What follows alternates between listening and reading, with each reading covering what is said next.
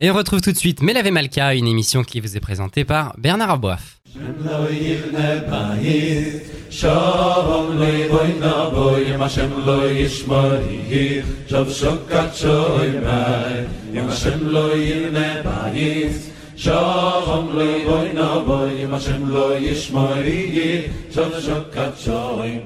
Bonsoir à tous, Bernard Aboif au micro. On se retrouve comme chaque samedi soir pour Mélavé Malka, une grande émission de Torah et de pensée juive. Et nous sommes en ligne avec Raveli Lemel. Raveli Lemel, bonsoir. Et Shavuatov. Bonsoir et Shavuatov. Raveli Lemel, euh, bon, on arrive donc sur notre nouvelle paracha ce soir, et c'est Béchalar. Et il y a une question que je me suis toujours posée. J'espère vous la poser correctement parce que c'est pour comprendre. Donc, euh, euh, vous, dites pas, euh, c'est pas, j'ai pas dans l'idée de faire, j'ai pas des critiques ou de jouer le philosophe. Mais une fois qu'on est sorti d'Égypte, ok, ça sert à quoi de, nous avoir mis en esclavage comme ça pendant 400 ans? On peut, on a compris le système que vous nous expliquez d'ailleurs depuis des années sur Radio Shalom, les punitions, les bon, ok. 400 ans, c'est beaucoup. Comme si ça suffisait pas, ça recommence devant la mer Rouge. Alors là, on, vient, d'avoir l'épreuve de, toute l'humanité. Non.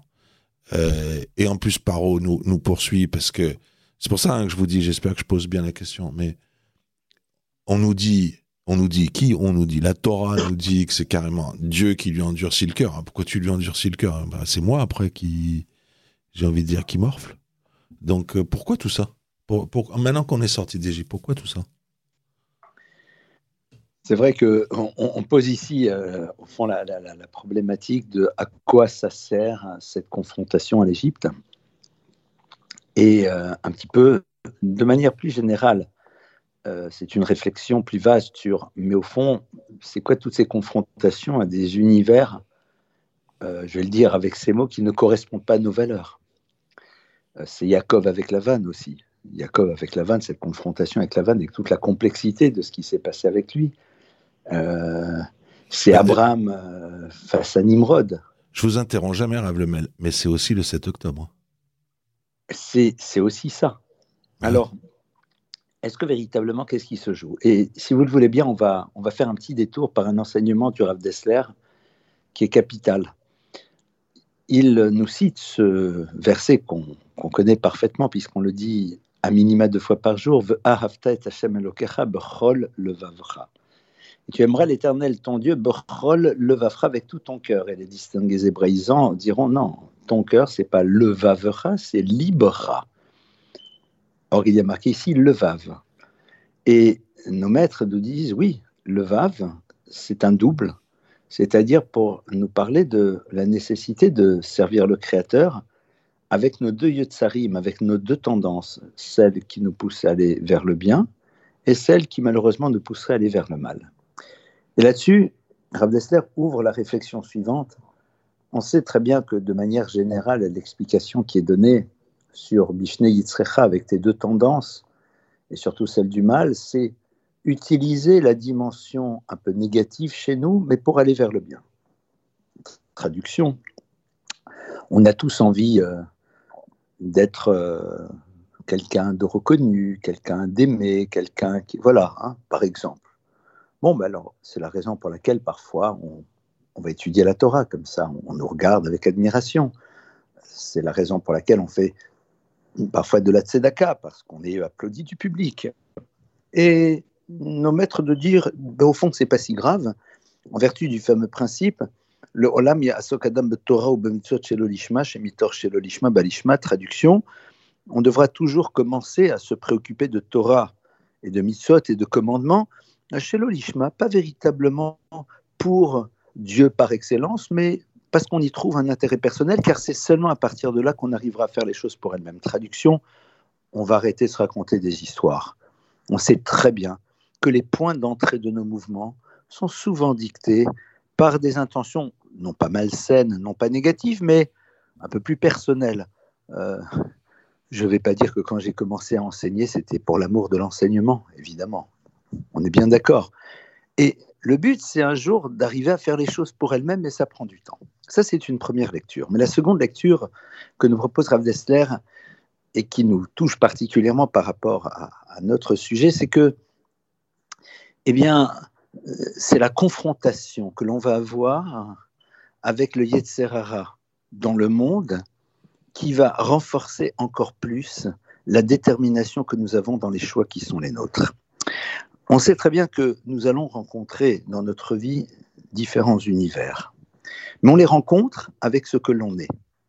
Et ce que l'on est, c'est avant tout les convictions que l'on a créées profondément chez nous et qui, lorsqu'elles se trouvent confrontées à un univers qui est complètement à l'opposé de notre vision du monde, eh bien, paradoxalement, se renforce encore plus.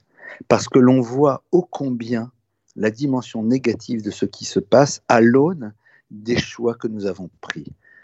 Il y a une première partie dans la vie dans laquelle on crée ses convictions, dans laquelle on installe à l'intérieur de nous les fondamentaux autour desquels nous allons créer notre histoire. Ce qu'on appellerait le monde des valeurs, mais surtout ce monde de Torah cette Torah qui nous donne les définitions de la vie, les définitions de tout ce qui va faire notre quotidien, l'honnêteté, la droiture, la tension vers le vrai. Et justement, lorsque nous nous trouvons face à des situations qui sont complètement à l'inverse de ça, si ces convictions sont construites, eh bien, ça les renforce. Et la rencontre au fond du peuple d'Israël avec l'Égypte, c'est la rencontre d'un univers qui est complètement opposé à ce que sont censées être les valeurs profondes du clan Israël, qui sont pour l'instant véhiculées par qui En premier lieu par Moshe. C'est très intéressant de voir que Moshe, eh bien, il va grandir sur les genoux du Pharaon. Et on va nous dire que Moshe, justement, c'est celui qui s'appelle le serviteur de Dieu par excellence, parce qu'il a grandi sur les genoux de quelqu'un qui a dit, mais non, je suis Dieu. Et Moshe, justement, a vu l'opposé total des valeurs qui étaient les siennes. Moshe, c'est celui qui est l'être anave, humble par excellence, face justement à un pharaon à côté duquel il a grandi et qui est d'un orgueil démesuré. Le peuple d'Israël, en effet, va se confronter dans son histoire à des valeurs qui sont complètement opposées aux siennes, qui l'aideront à renforcer encore plus les choix qu'il a faits. Et c'est ce qu'on va voir aussi, entre autres, avec Abraham, dans la confrontation à Nimrod, qui est l'antithèse même de la vision d'Abraham. Et lorsque Abraham est confronté, et vous faisiez une allusion aux événements auxquels on a été confronté, lorsqu'Abraham est confronté à, un monde euh, dans lequel eh bien, l'individu, au nom de sa croyance, en tout cas de, de ce qu'il a décidé de croire et d'installer est capable de jeter l'autre dans la fournaise, vous imaginez ô combien ça renforce encore plus chez Abraham. Il y a à la fois la croyance dans un Dieu unique et en même temps ce que c'est censé créer comme un modèle de fonctionnement chez l'univers, chez, l'individu qui est un croyant, qui est à l'opposé même de ce qu'est Nimrod, parce que dans cette confrontation, vous êtes bouleversé et vous êtes encore plus dans la conscience de ce que vous devez être. Et c'est un petit peu au fond ce que le peuple d'Israël va vivre maintenant aussi en sortant d'Égypte. En sortant d'Égypte, eh bien, on va être confronté à un monde qui est incapable de prendre une leçon quelconque des événements auxquels il a été confronté. Si on réfléchit, Paro, il est là, écroulé, écrasé à la fin des dix plaies. Il supplie le peuple d'Israël de s'en aller. Hachem a tzadik, Dieu est tzadik, c'est mon peuple et moi, nous sommes des me partez, je vous en supplie, vous avez raison, vous avez raison. Mais à peine sont-ils partis, eh bien que Paro met de côté le souvenir des événements auxquels il était confronté et son désir de conquête, son désir de pouvoir, son désir d'avoir son orgueil démesuré, eh bien, l'amène à les poursuivre. Et ça, c'est aussi la leçon que le peuple d'Israël est en train de vivre ô combien quelqu'un peut être capable de mettre totalement de côté les enseignements qui lui étaient fournis par une situation de vie et au contraire aller exactement à l'inverse de ce qu'il aurait dû faire. Et donc évidemment, ça inscrit encore plus à l'intérieur de nous cette notion ô combien fondamentale de savoir que lorsqu'on est confronté à un événement, nous devons en prendre un enseignement. Nous devons non seulement le prendre, le transformer en une réalité concrète, dans une manière d'être radicalement nouvelle, totalement différente. Voilà un petit peu ce qui va se jouer à ce moment-là. Et de manière plus générale, et moi j'ai été confronté à cette idée du Rav Dessler que je trouve absolument incroyable, que j'ai traduit bien sûr avec mes mots, je ne veux pas lui faire dire tout ce que j'ai dit parce que mais l'idée centrale provient de son enseignement. Et c'est très intéressant parce que au niveau de notre vie, eh bien, ça veut dire que chaque fois qu'on est face à une situation qui est aux antipodes de nos valeurs, c'est pour nous permettre de prendre encore plus conscience de l'importance de celle-ci, pour faire en telle sorte qu'elle s'inscrive encore plus à l'intérieur de nous-mêmes.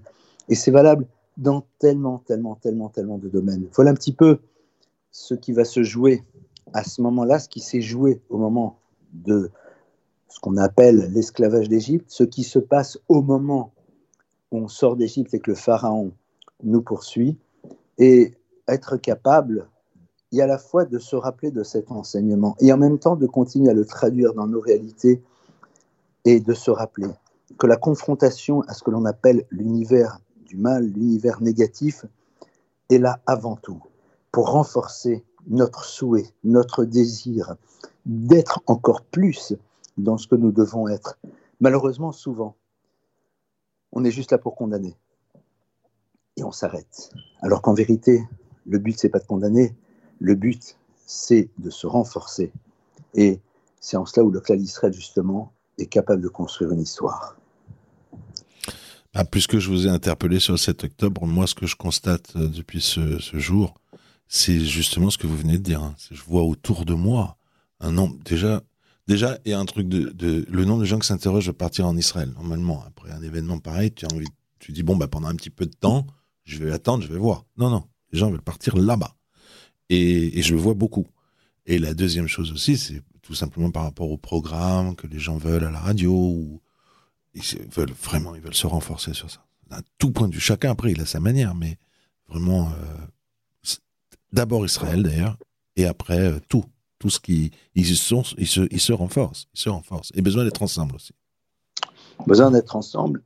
Et moi, ce que je me permets de voir aussi, c'est que la manière dont les nations sont en train d'agir par rapport à nous, elle est en train de nous rappeler ô combien on ne doit pas, nous, de notre côté, instrumentaliser ce qui se passe chez l'autre au profit de notre désir de victoire à nous.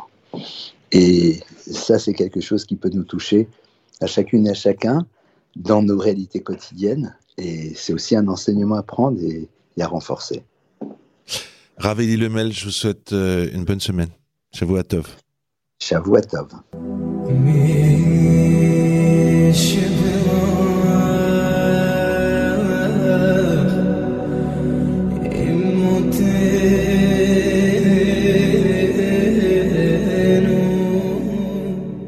nous sommes en ligne à Jérusalem avec Rav Mordechai Biton. Bonsoir Rav Mordechai, Shavuatov. Shavuatov, Shavuatov, des très très bonnes nouvelles pour nous tous. Il y a des bonnes choses, vous nous amenez la moira de Jérusalem. Amen. Euh, Rav Mordechai. Alors la semaine prochaine, on va lire Béchalach. Et euh, dans cette euh, paracha se trouve euh, la manne, toute l'histoire de la manne. Et euh, il se trouve qu'il euh, y a un enseignement très connu qui dit que euh, le passage de la mer, euh, qui dit que pour Dieu, il y a deux choses qui sont très difficiles à faire. Alors évidemment, hein, on parle avec nos mots à nous, mais on dit comme ça, hein, c'est très dur à faire pour Dieu. On dit que pour lui, ces deux difficultés euh, les plus énormes, c'est mettre les gens ensemble, c'est-à-dire faire un zivog, trouver un homme et une femme où ça marche, et trouver vraiment que ça soit leur mazal, leur zivog, les mettre l'un avec l'autre, et la parnassa, trouver de quoi nourrir chacun euh, quotidiennement, j'ai envie de dire, en fait, c'est les deux choses qui n'ont pas de garantie. Hein, le mariage. Absolument. Absolument. ça, c'est sans garantie. Aucune. faut bosser, quoi. Ouais. Mais même en bossant. Ah oui, Alors... effectivement. C'est, oui, c'est au parachat Béchalach. Là, on vit euh, au parachat Beau, c'est la parachat de la semaine dernière, et la section d'air de Béchalach, on raconte la sortie d'Égypte, la libération. Maintenant, cette libération, c'est aussi une libération. Ce n'est pas qu'une libération physique, c'est une libération de l'esprit. C'est une, on dirait aujourd'hui une libération idéologique, philosophique, religieuse. Am Israël s'affranchit, le peuple juif s'affranchit totalement, non seulement de l'idolâtrie égyptienne, mais de la civilisation égyptienne et de tout ce qui va avec. Et donc, lorsque les Israël, lorsque les enfants d'Israël voient l'armée égyptienne engloutie dans la mer Rouge, c'est le passage de la mer Rouge, à ce moment-là, donc, la, la, libération des Israël, la libération des enfants d'Israël est achevée. Voilà, Am Israël est complètement libre, l'Égypte ne peut plus avoir aucune emprise sur le peuple juif. Et on nous dit que cet épisode-là, qui est l'épisode donc de la traversée de la mer Rouge, le Kriyat Yamsouf, l'ouverture de la mer, est caché, il est difficile. Et c'est donc, euh, pardon, on nous dit que trouver un zivou, mettre donc les gens ensemble, les mariés, ou la parnassa également, nourrir en quelque sorte les gens, c'est aussi difficile, entre guillemets, que d'ouvrir la mer Rouge. Alors je crois qu'une des images qui permet le mieux de comprendre ça, et qui va nous permettre à tous d'avoir beaucoup de patience, c'est de comprendre ce que dit le Midrash. Le Midrash dit que la, mer s'est ouverte en arc de cercle. C'est-à-dire que les Bnei Israël, en fait, sont rentrés et sortis sur la même rive. Et donc, vous pouvez comprendre que si la mer s'est ouverte, en arc de cercle, ça signifie qu'il y a eu des tribus qui sont passées, puisqu'elle s'est ouverte en 12, euh, en 12 passages, comme ça nous raconte le Midrash. Ça veut dire qu'il y a eu des tribus qui ont mis plus de temps que d'autres pour traverser. Voilà ce que ça signifie. Et donc, qu'est-ce que ça signifie cacher? C'est dur. Il n'y a rien qui est difficile pour le créateur du monde. C'est simplement nous faire ressentir finalement le cadeau qui nous est donné. Et effectivement, pour la parnassa, c'est-à-dire pour la subsistance, comme pour le zivoug, comme pour la construction de son couple, il y a des gens qui vont devoir attendre plus longtemps que d'autres. C'est-à-dire que les tribus qui étaient finalement, qui ont eu un petit arc de cercle, bah, elles ont vite traversé, et celles qui ont eu un grand arc de cercle, bah, elles ont traversé plus longuement. Et si on compare la formation d'un couple ou le fait d'avoir sa parnassa à cet épisode-là, bah, ça veut simplement dire, par exemple, dans, dans ce cas de figure, qu'il y a des gens qui vont attendre plus longtemps que d'autres. En fait, ce qui nous est dit ici, c'est que le cadeau qui nous est donné, le mariage, le cadeau qui nous est donné, la parnassa, la subsistance, ce cadeau, c'est un cadeau qui, en quelque sorte, ne va pas de soi. C'est ça que ça signifie cacher, c'est dur. C'est-à-dire qu'en quelque sorte, Hachem intègre et, dans notre vie, dans nos existences, euh, on va dire des milliards de données, en quelque sorte, pour pouvoir nous donner finalement ce qui nous est nécessaire. Alors, il y a quelque chose de très intéressant dans ces histoires du Zivou. Je vais faire une petite parenthèse. Quand on dit qu'Hachem met avec Zivougim, Hachem amène, provoque les rencontres et les mariages. Une fois, au cours d'une des thérapies de couple, j'ai un monsieur qui m'a dit, dis-moi, je sais ce que ça veut dire. Il nous donne les dossiers, il nous refile les dossiers, et lui, il s'en va, il nous laisse tomber. Vous voyez, quand les gens sont en colère, ils sont vraiment proches de l'idolâtrie. C'est-à-dire que, voilà, il nous laisse tomber. Alors moi, je voudrais vous expliquer une chose, c'est qu'en fait, Hachem ne nous refile pas un dossier. Mais avec Zivugim, ça veut dire qu'Hachem nous met en prise, nous les hommes et les femmes, nous les humains, dans le couple, avec un individu qui est parfaitement adapté à ce que nous sommes et à ce que nous ne sommes pas encore. À ce que nous sommes, c'est-à-dire finalement à ce qui constitue notre histoire et notre personnalité, mais à ce que nous ne sommes pas encore, c'est-à-dire ce que nous devons devenir. Et c'est là, en règle générale, que se, se, focalisent les couples, les conflits dans les couples. C'est sur ce qu'ils doivent devenir.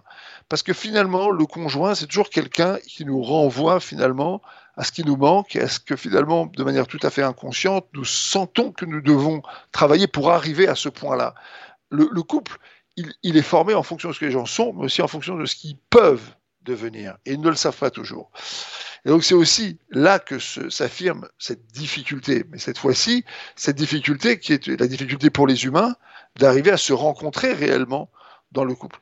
Pour ce qui est de la parnassa, il faut rappeler juste une parenthèse, c'est que la semaine prochaine, il y a une formidable ségoula, c'est-à-dire un conseil qui nous est donné par nos sages, de lire la paracha de la manne, c'est-à-dire tout le texte donc, qui raconte euh, l'arrivée de la manne et le fait que les Israël étaient nourris par la manne, de le lire donc euh, deux fois dans le texte en hébreu et une fois en araméen, évidemment à prier, de, prier pour la parnassa. C'est une ségoula collée. Pourquoi cette ségoula est dite juste à ce moment-là? Il faut savoir que d'une certaine manière, le mariage, comme la parnassa, c'est un peu une libération. avoir une bonne parnassa, recevoir sa parnassa, sa subsistance, réussir dans son couple, finalement, c'est une libération c'est une relation psychique, mentale et même physique. On sent beaucoup de bien-être quand ça arrive. Mais ça ne peut venir finalement qu'au terme d'un travail. Et ce travail-là, c'est le travail que les béné Israël ont dû faire pour sortir d'Égypte. Il y a un travail qui est un travail de midot. Finalement, pour se marier, il faut beaucoup se pencher sur ses midotes et sur son caractère. Et pour réussir son mariage, il faut encore plus se pencher sur ses midotes et son caractère, les siens, pas celles de l'autre. Comme j'ai dit une fois à quelqu'un, je lui ai dit, vous comprenez que c'est important le vitour, c'est d'apprendre à renoncer dans le mariage. Il m'a dit, oui, justement, c'est ce que j'essaie d'expliquer à ma femme depuis des années. Je vous n'avez aucune chance de comprendre. Alors, c'est d'abord un travail sur soi. Mais dans la parnassa, cette fois-ci, c'est un travail de emuna et de bitachon, c'est-à-dire finalement cette idée que ce que j'ai à faire dans le monde pour obtenir ma subsistance n'est finalement qu'une manière de masquer le miracle de la subsistance. Et ça aussi, c'est un point qui est relié à la manne. Notre parnassa, notre subsistance, elle est comparable depuis l'origine de l'histoire du peuple juif à la tombée de la manne. C'est un miracle un miracle parfois voilé, un miracle parfois dévoilé. Et les efforts que nous faisons pour notre subsistance ne sont qu'une manière de masquer ce miracle. Et ça, il faut le savoir parce que ça va conditionner le fait qu'on va prier et le fait qu'on va agir dans le cadre de la halacha. Parce qu'on ne peut pas s'attendre, si on agit en dehors du cadre de la halacha, à ce qui est la bracha, la bénédiction dans Il peut y avoir beaucoup de réussite, mais la réussite, ça n'est pas la bracha, ça n'est pas la bénédiction. Il y a des gens qui gagnent leur vie malhonnêtement, ils ont de la réussite, mais ils n'ont pas de bracha, ils n'ont pas de bénédiction ça ne porte pas bonheur, ça ne leur porte pas sens et ça ne mène rien de bon ni pour eux ni pour leur descendance. Voilà, je crois que c'est très important de, de, de, le dire. Et voilà, on est dans une paracha ici qui est, qui est une paracha de, libération. Et c'est donc une occasion de réfléchir avec les outils de l'aïmouna, de la foi, du courage, du travail sur soi, pour justement euh, construire son couple, améliorer son couple, et pour donner à notre subsistance toute la bénédiction, la bracha dont elle a besoin. Encore un point, et j'en aurai terminé. Il faut savoir que le mot bracha, bénédiction, est formé des lettres, les racines bet, resh et chaf. Et ce sont des lettres qui ont des valeurs numériques. Bet a une valeur numérique de 2, resh de 200 et chaf de 20. Or, ces lettres euh, sont précédées euh, d'unité, c'est-à-dire que le bet est, précédé du 1 dans l'alphabet, le aleph, le resh, qui a une valeur numérique de 200, est précédé du kouf, qui a une valeur numérique de 100, et le Chaf, qui a une valeur numérique de 20, est précédé du Yud dans l'alphabet, qui a une valeur numérique de 10. Or, quand je multiplie 10 par 0, ça ne fait rien. 10 par 1, ça ne fait rien, mais 10 par 2, j'obtiens 20. Euh, quand je dis 100 par 2, j'obtiens 200. Et je 1 par 2, j'obtiens 2. Ça veut dire qu'en fait, elle est formée, la, lettre le, mot de la bénédiction de la bracha est formé de lettres qui sont le minimum de la multiplication. C'est ça qu'il faut comprendre. La bracha, c'est la multiplication. C'est pas seulement la multiplication de nos richesses, mais c'est aussi la multiplication du bien-être dans la richesse et dans la subsistance. Combien de gens sont riches ou ont une subsistance correcte, mais tellement d'ennuis? La bracha, la vraie bénédiction, c'est que la subsistance amène aussi la sérénité, qui est parce qu'elle est gagnée honnêtement, avec droiture, et parce qu'elle permet à l'homme d'être bon et généreux.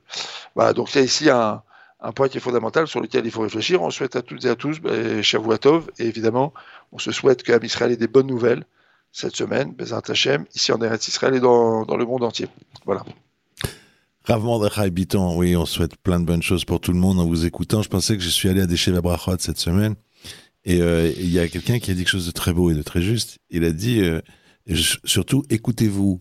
Et moi, je pensais dans ma tête, quand il dit écoutez-vous, il dit écoutez l'autre, hein. il dit pas écoutez-vous. Parce qu'il y a beaucoup de gens, ils écoutent beaucoup. Ils ont oublié que non, on vous a demandé d'écouter l'autre. C'est comme ça que ça marche un mariage. Avant Donnez toute sa place, donnez toute sa place. Donnez toute sa place. Et oui, la distance aussi. Et aussi la, la bonne distance. Ravmander Habiton, euh, bonsoir à vous et Shavuatov. Shavuatov.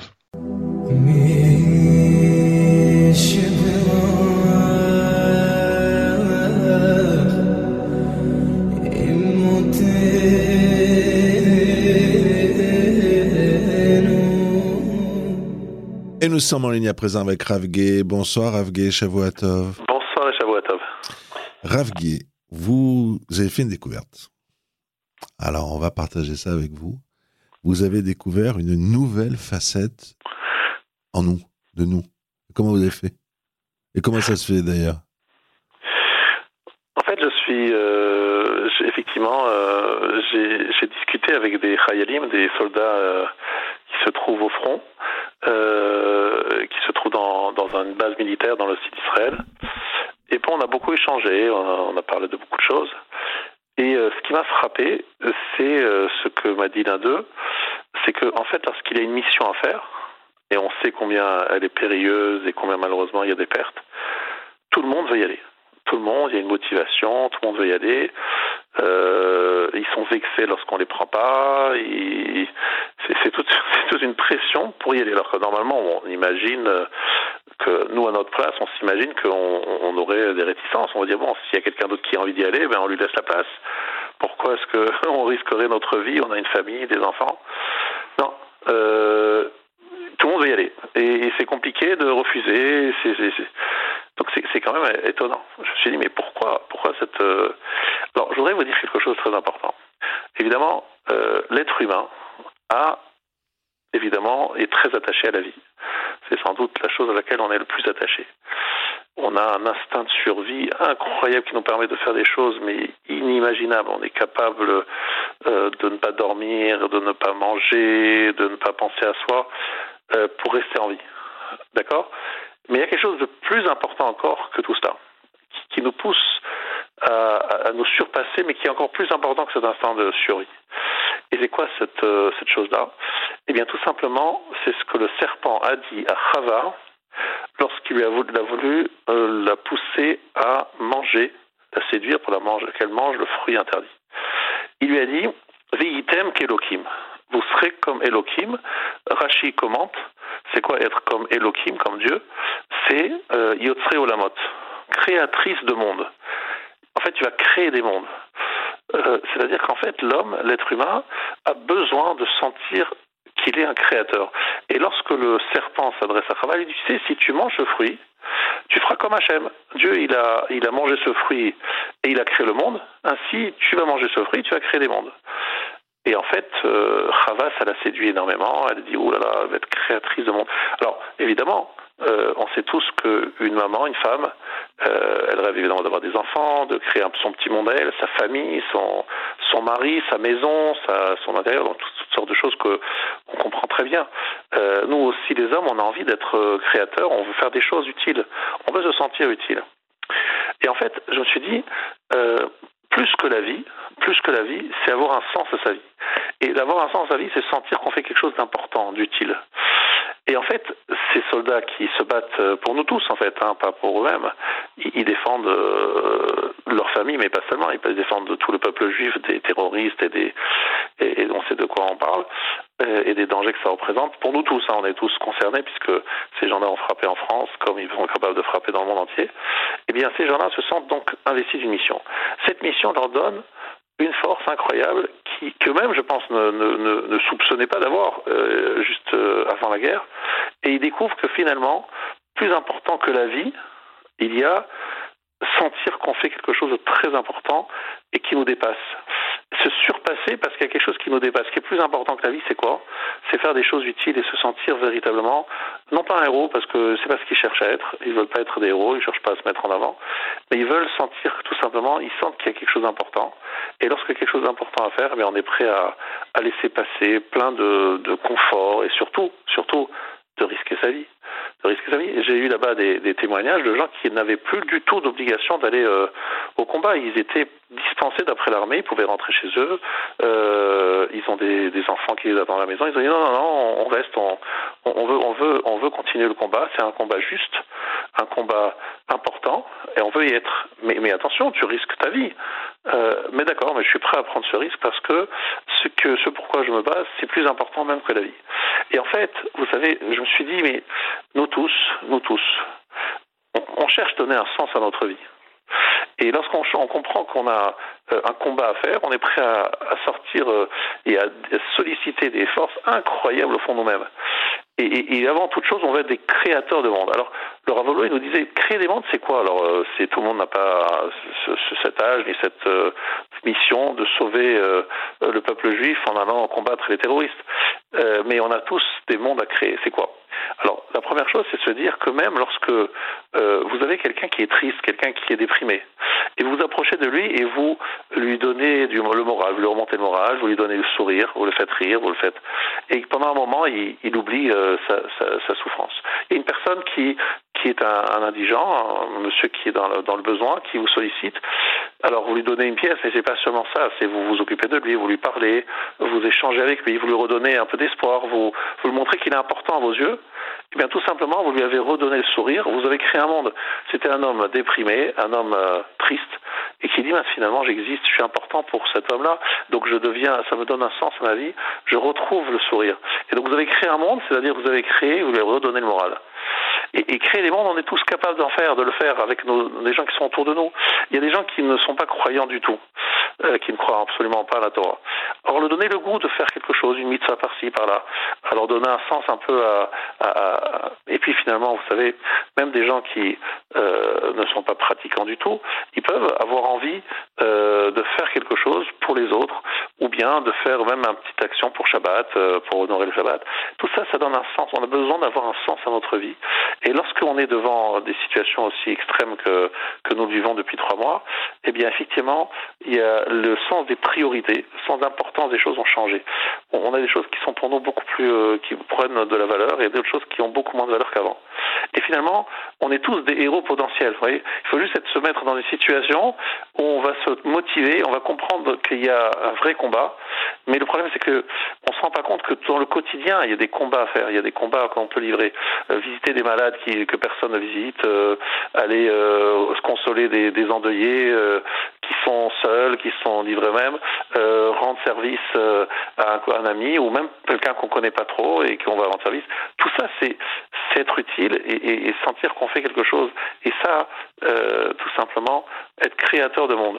Évidemment, se marier, essayer d'avoir des enfants, essayer d'influencer dans sa communauté, de faire des choses pour que les personnes de sa communauté soient euh, soit plus à l'aise, soit, soit retrouvent un peu leur équilibre, tout ça, en fait, se sentir utile et faire des choses pour les autres et pour Hachem. Et tout ça, c'est très simple. En vérité, c'est une idée très simple, évidente. Mais lorsque l'on voit devant soi des gens euh, qui sont prêts à, à, donner leur vie, ce qu'on a de plus cher, à, et, et, donner et risquer leur vie aussi pour leurs femmes et leurs enfants, on se dit, mais finalement, devant nous, on voit euh, ce que nous devrions être au quotidien. Et ce côté héroïque, euh, euh, eux, ils le font devant le champ de bataille. Mais non, pour être les héros du quotidien. Et finalement, Hachem, ce qu'il veut, euh, c'est pas qu'on risque notre vie, c'est qu'on vive à chaque instant pour sanctifier son nom.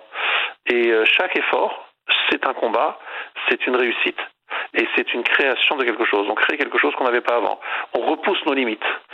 Et aujourd'hui, ce que je voudrais, voilà, c'est qu'on qu repousse les limites et qu'on soit pas tous obligés de faire la guerre à, à des terroristes. C'est pas nécessaire.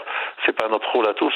Nous devons prier, nous devons faire toutes sortes de choses pour nos soldats et pour euh, pour prier pour Hachem que personne ne soit touché ou blessé et que nos les otages reviennent.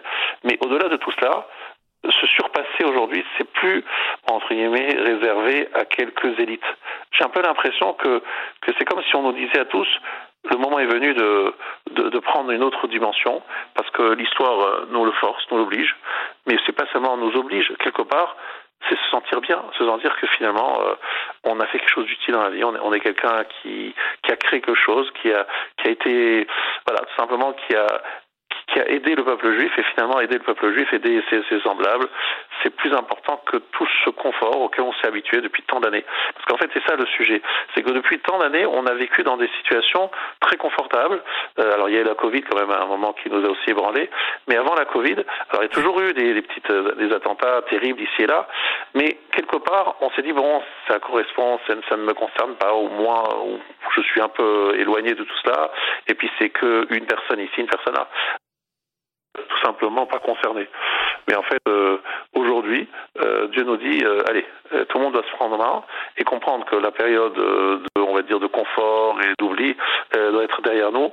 On doit tous être des héros du quotidien et je pense qu'on est tous capables de le, de le vivre et de faire beaucoup de sacrifices pour ces, belles choses auxquelles nous sommes conviés de faire, nous pouvons, nous allons faire, Bezrat Hashem, chacun dans notre vie, autour de nous. Et tout simplement, c'est ce que je voulais partager avec, avec la communauté et leur dire euh, voilà, soyons au rendez-vous de l'histoire et euh, soyons comme en fait les marchons euh, de la paracha de Béchalar, où Akadosh Baruch a dit bon écoutez, on vous a sorti d'Égypte, on sait bien, mais maintenant il faut pas seulement se laisser porter par les miracles, les dix macotes. J'attends maintenant que vous agissiez et agir, c'est se jeter à l'eau. après la mer, elle s'ouvre. c'est donc que, les, que ça vienne d'en bas. Hein, c'est ce qu'on appelle ita de l'etata dans la Kabbalah, mais sans parler de Kabbalah, c'est très simple. Un éveil qui vient d'en bas, c'est qu'Hachem à un moment il dit bon écoutez, je vous ai sorti d'Égypte, je vous fais des miracles que je vous ai envoyé Moshe, mais maintenant, il faut que je vois quelque chose chez vous. Donc maintenant, le moment est venu. Hachem nous dit, attendez, bon, pendant toutes ces années, je vous ai gâté, maintenant, ça y est, il faut un peu se prendre en main, il faut se réveiller, il faut se, se surpasser, soyons des héros du quotidien, et soyons des yotzre au la mode, créons des mondes autour de nous à travers toutes ces belles actions que l'on peut faire, et au niveau de notre vie personnelle, et au niveau de notre communauté, et au niveau de tout le peuple juif. Voilà ce que je voulais souhaiter à tous, que les mers s'ouvrent, que la mer s'ouvre, et qu'on puisse trouver euh, Yabasha Batochayam. Yabasha, c'est la solidité, c'est la terre sèche. La mer, c'est le monde dans lequel on est, qui est dans lequel on est ballotté, on est, on, a, on manque de stabilité. Et lorsque Dieu ouvre la mer et qu'il fasse, qu'il découvre, on, on, découvre la Yabasha Batochayam, la, la, la, terre sèche au c'est en fait le rôle de chaque juif de, trouver cette stabilité dans un monde qui est justement instable. Et je pense que c'est le message parachat de Shalach aussi. Bien, Ravgué a donné un beau sourire aussi autour de soi, voilà, quelque chose des fois, un enfant. Euh, et en vous écoutant, je pensais, je, le, sais pas, bientôt il va y avoir les fêtes de Toubushvat. Essayez de trouver des fruits d'Israël. Je suis sûr qu'on les mangera avec. Euh, moi, dernièrement, j'ai trouvé des fruits d'Israël. Je vous promets que j'avais le sourire de les manger. À Toubushvat bientôt, à Purim du vin d'Israël. Ravgué, je vous remercie et je vous souhaite Shavuatov. Shavuatov. Bonsoir à vous.